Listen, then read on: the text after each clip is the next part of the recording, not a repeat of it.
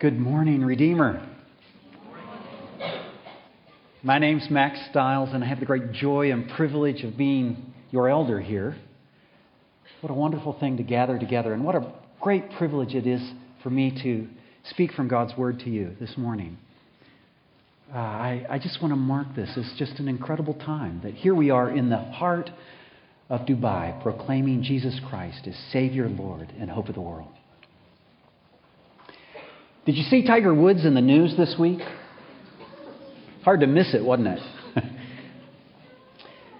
but there's not much news about Tiger playing golf. It's all about his moral downfall and the quest, really, for public and private redemption. Responses are mixed to his public confession. On the one hand, he's been the butt of jokes at late night TV and billboards in Florida and all over the world, really. I, I suppose there's a lot of cynics out there who recognize that, of course, he has a billion dollar uh, empire to protect. On the other hand, there are people who appreciate and are even amazed over this very private man making such an embarrassing confession in such a public way.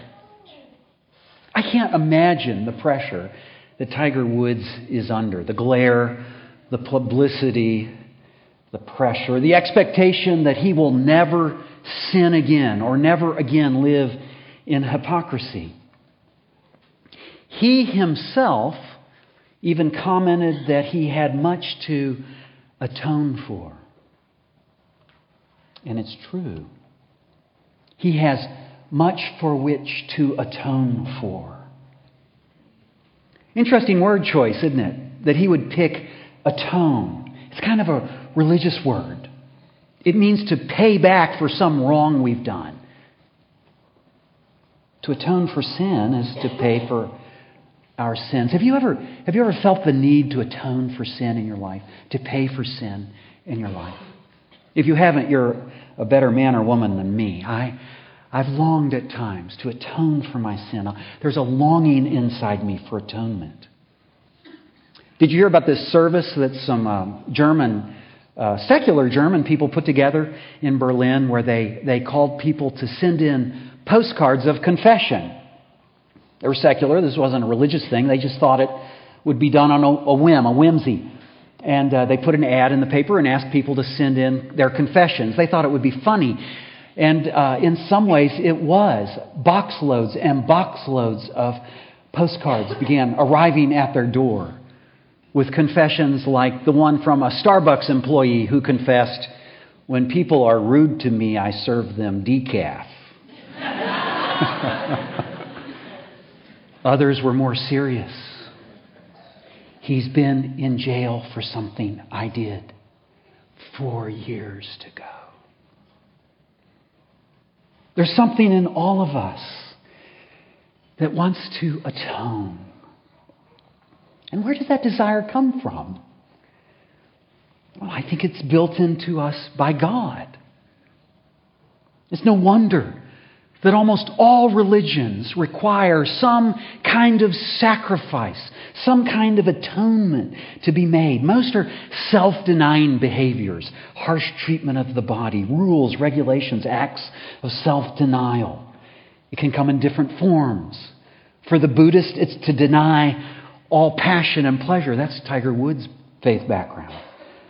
Sacrifice to and care of idols in Hinduism. To atone for sin in Islam and Judaism is to keep the law and to perform proper duties before God. In Christianity, it's a different system. Now, to be sure, sacrifice is required. But the sacrifice is provided by God Himself. God provides the sacrifice. God atones for our sin. And that's because the Christian believes you can never do anything good enough to pay God back for your sin. You can never attain righteousness in and of your own power. It's only through the work of God that that can come. And so the Christian says that our sin is so great and that our God is so magnificently holy, there's no way we can atone for sin through simple works. To make matters worse, of course, Jesus tells us that it's not just who you are on the outside, but who you are deep, deep down in your heart. So that when he speaks to us in Matthew 5, uh, verse 23, he says, Even if you look on a man's wife, another man's wife, with lust in your heart, you've committed adultery. Even if you are angry with someone, you have committed murder in your heart, deep in your heart. And no matter where you go, and no matter how you look on the outside, that's who we are when we look at ourselves deep, deep down inside. That's who we are before a holy God. You see, we're not that different than Tiger Woods. We're not. That's why we believe that the provision of God through Jesus is good news in a heap of whole, whole bunches of bad news. Our brokenness and our sin. And better yet, He provides the sacrifice. But I'm getting ahead of my story because our story starts a long, long time before that. Turn with me to Genesis chapter 22. I want to look this morning at a at a well known story with a little known point. Genesis in 22, Abraham and the sacrifice of Isaac, which Brian read for us so beautifully. Abraham, of course, is one of the greatest religious figures of all time, revered by Muslims and Jews and Christians. Some of the most important passages of Scripture, some of the most seminal and important foundational passages of Scripture happen in the context of Abraham and his life. In fact, if there is an Old Testament uh, verse for you to underline in, in your Bible, if you underline in your Bible, the verse to underline is Genesis 15, verse 6, where, where Abraham is given a promise by God. The same promise, really, that we see in chapter 22. In chapter 15, he's given a promise by God. And Abraham believes God. And the Lord said it was credited to him as righteous. As righteous. If Genesis 15 is about faith, Genesis 22, the passage this morning, is about faith in action. We're going to walk through this. Notice in verse 1, right off, this amazing connection, this amazing spiritual relationship between Abraham and God. He hears God in verse 1. God speaks to him of a test. It's not a temptation. A temptation is a call to a sinful part of you to do something wrong for selfish gain. That's not what this is. This is a test. God tests our faith all the time to refine and purify. But what a costly test.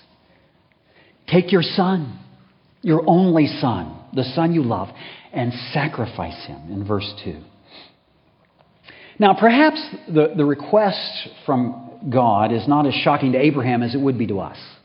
Abraham lived during the days of child sacrifice. Pagan, pagan gods, fertility gods constantly required the sacrifice of Abraham.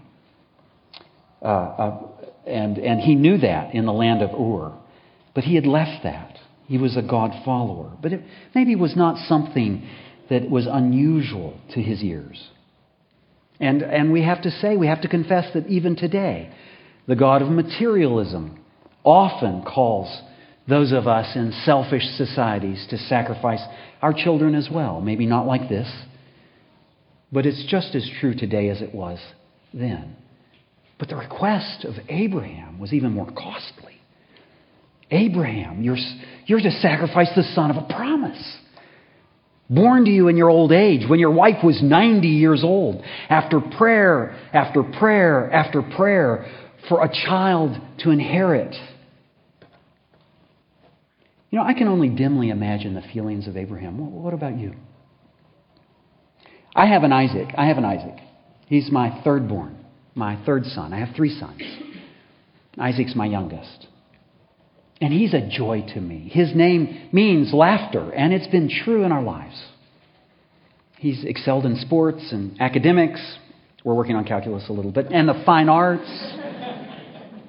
He's a follower of Jesus. Many of you saw him baptized a number of weeks ago. He honors his father and mother at home. He's not perfect, of course. He's had his, had his moments. like when he spilled his Coke on my laptop.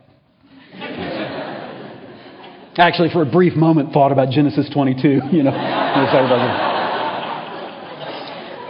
but the computer is a computer. It works to this day. Uh, K and A are a little sticky. But really, my anger at the time was just my sinful commitment to materialism, too. It was just an accident. I, Isaac didn't mean it.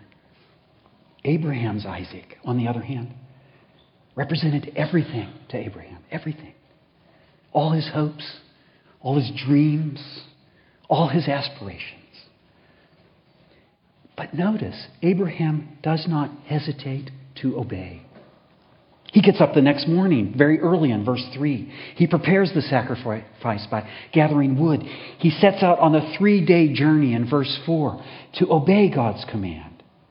And remember, this is a man who's never been to church. He's never sung a hymn. He's never been mentored by an older Christian. This is a man who's never sung a hymn. He's never been exalted by anything on TV. This is astounding faith.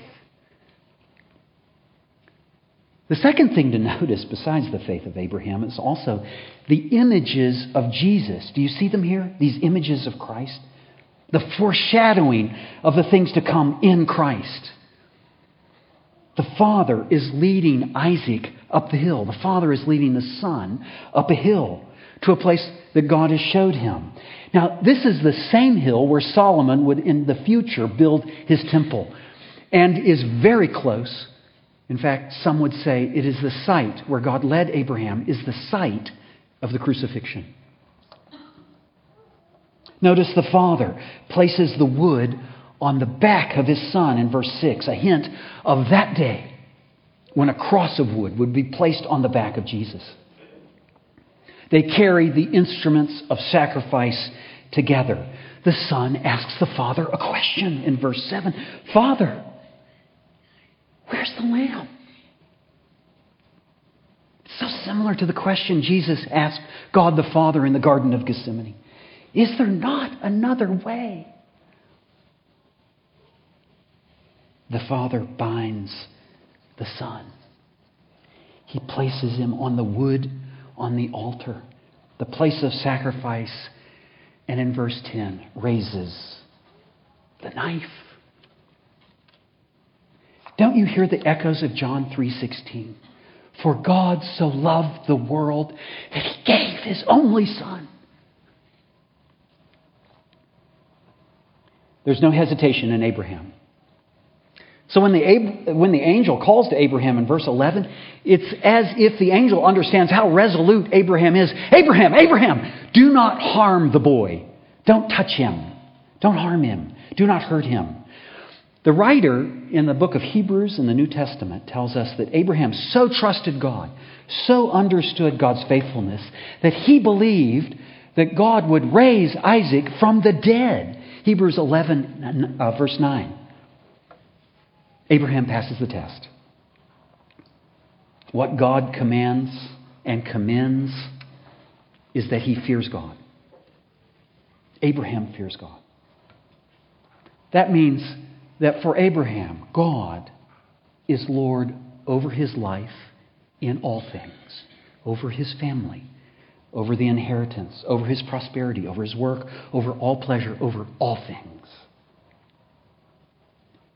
Who in this room could ever demonstrate such faith? Is it any wonder that Abraham is called the friend of God? That Abraham has actually entered into a little piece, a little touch, a little taste of what it will mean for God one day to actually not stop the knife, to not stop the sacrifice. That kind of identification that Abraham had with God meant that God called him his friend. he gave Abraham this picture, this image of what one day God would actually walk through. Now, before Christ, people understood that this was an important passage. They saw Genesis 22 as extremely important. They knew it was there, but they couldn't quite work it out. They couldn't quite figure out what it meant. They saw these images of Jesus here. But what did it mean? Peter would later tell us in his book in the New Testament that the ancients longed to see these images in their day, but they, they couldn't because they're for us. 1 Peter 1 10 through 11. I had a conversation with a British gentleman um, this past Tuesday. I invited him to come to Redeemer. I hope you're inviting your friends to come to Redeemer as well. And I said, I'd like you to come. And he said, Well, you know, I'm not much of a, a churchman. And I said, I know, but uh, I, am speaking. I'd like you to hear me. He said, Well, maybe I will since you're speaking. And I said, uh, You know, he said, what's, what's the sermon about? Being polite.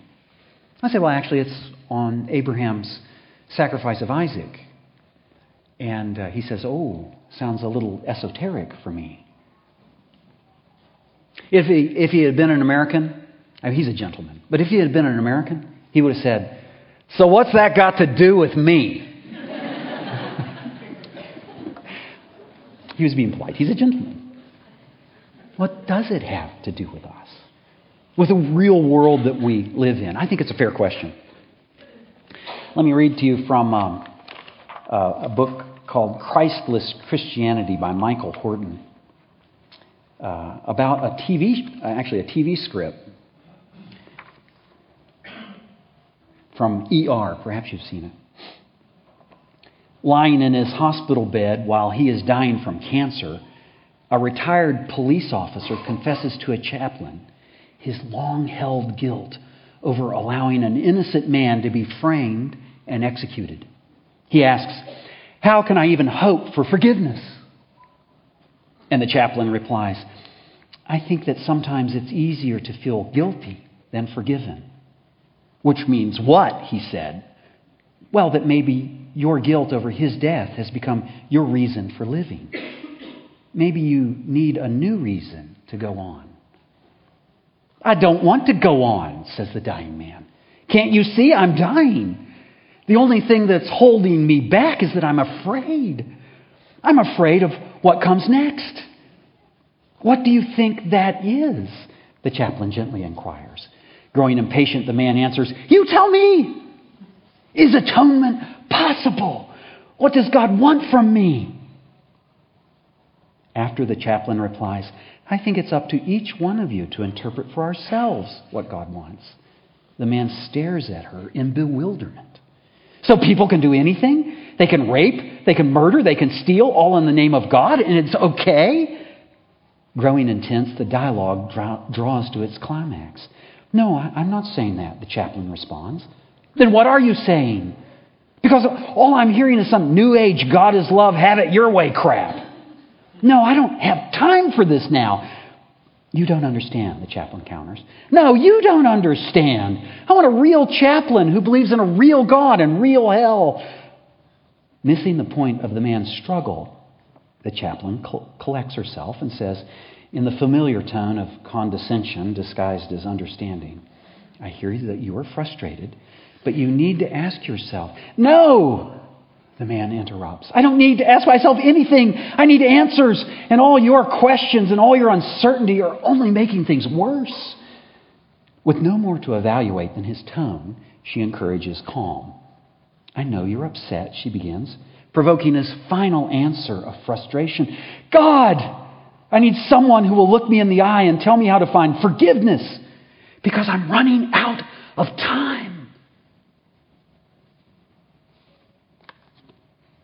We're running out of time. Listen, every one of us, every one of us are going to be there. We're all running out of time. We need real answers. And Genesis 22 points us to the real answers of God. Let me tell you a way most people would preach this passage, this passage in the book of Genesis maybe even this chaplain represented here. They say that Abraham is a man of faith, a good example for all people of all faiths. He was willing to sacrifice that which is most dear to him. And we should too. You and I should be willing to be people of faith and willing to sacrifice, to be people of faith. And that's not that bad. I mean, right? We want to be people of faith. We want to have more faith. We want to do what God would call us to do. But it's not the point of the passage. In fact, it doesn't have anything to do with the passage. The story isn't done when the angel calls to Abraham to stay the knife. There's more. Abraham looks up. He sees a ram caught in the thicket in verse 13. And so this ram was sacrificed instead of his son. Even, even the ancients, even the ancients got that this was important. Did you see in the Gulf News just this week? I, I, it's an astounding story about the ancient Sumerian city waits to be discovered. It's the city of Ur, where Abraham was from. And in the article, just tucked in here, there's this little note. And one of the things they've discovered in the city of Ur is a little gold statue of a ram whose horns are caught in a thicket. Even the ancients understood. They understood how important this passage was. It's not about Abraham's faith, it's about this, this substitute. This ram is central to the story. So while most people look at this passage and they place themselves in the place of Abraham, right? They think, well, I'm Abraham, and, and what would God call me to do? To be a person more faith? They don't get it at all. We're not Abraham. Believe me, I'm not Abraham. I don't think you are either. We're Isaac. We're bound in sin. There is no hope for us. We are on the altar of God under his just wrath and condemnation. We're Isaac. We need help. We need a substitute. Everyone got this. Everyone understood this. So that this image of Jesus, the most important image of Jesus in Genesis 22, points to that day, one day, when Jesus would appear. And John the Baptist, the prophet of God who was to announce the Messiah, saw him and said, Behold, behold, the Lamb of God who takes away the sin of the world. And everyone who heard him understood what he meant. That they thought back 2,500 years before to that place on some hill that God showed Abraham where the knife was raised, and yet a lamb came miraculously as a substitute. Don't miss this. God in Genesis 22 is talking about God's rescue plan. It's foreshadowed here in Genesis 22. And it points to thousands of years in the future to the offering that Jesus would make on the cross. Right here in Genesis, we see how God has started the plan to redeem the world to himself through the sacrifice of Jesus. So you must see, you must see that this passage is not some morality play about having more faith. It's not some morality play about your obedience. Although it's okay. I mean, it's okay. It's true. But if that's the main point for you, you end up being a moralist, not forgiven. And we need forgiveness. That's what we need. We need atonement. That's why Christians call the death of Jesus substitutionary atonement. It's a big word, big collection of syllables. Substitutionary atonement. Genesis 22 is the gospel story thousands of years before it happens. You know what I mean when I say gospel, right? When I say that word, the gospel message. The gospel is the message of God which leads us into salvation. It leads us back to God. How a holy and loving God sent his perfect Son to become the perfect sacrifice so that our sins could be placed on him and his righteousness placed in us. That's the good news that God has provided the sacrifice. It's not up to you. He has become the Lamb of God, which took away the sins of the world. That's the gospel, the path back to God, the path of atonement. And that's the blessing that's spoken of here in verse 18 that it's going to be for the whole world. It's not just that Abraham gets lots of descendants, although that's wonderful.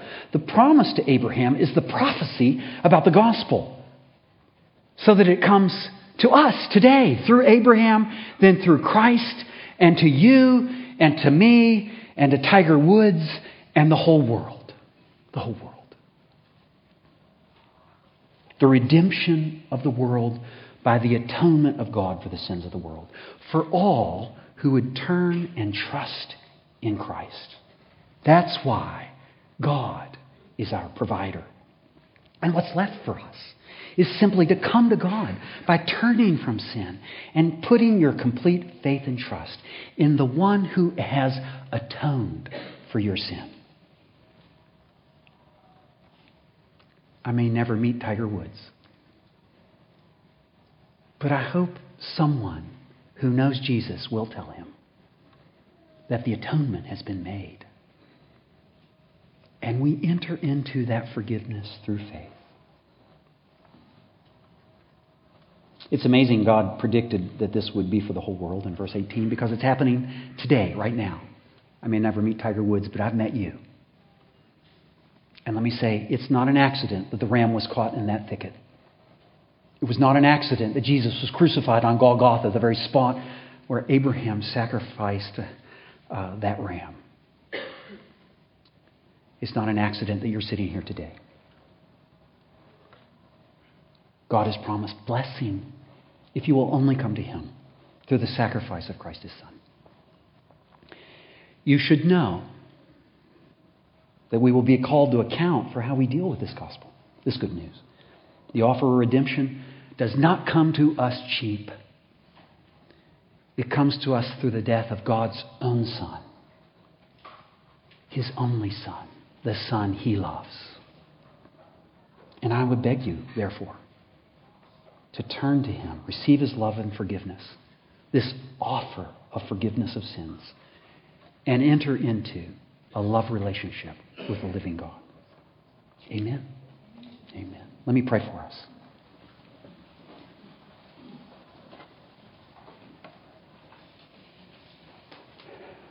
Lord God, we, we recognize that all of us long for atonement, and in our quiet moments when, when we find them, we sometimes find this same longing for atonement. And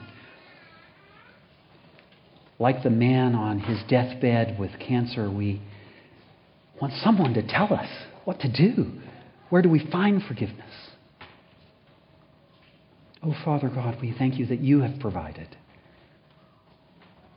That you are the one that has made the sacrifice for us. And so, Father God, we pray that this would mark our whole lives. In Jesus' name, amen.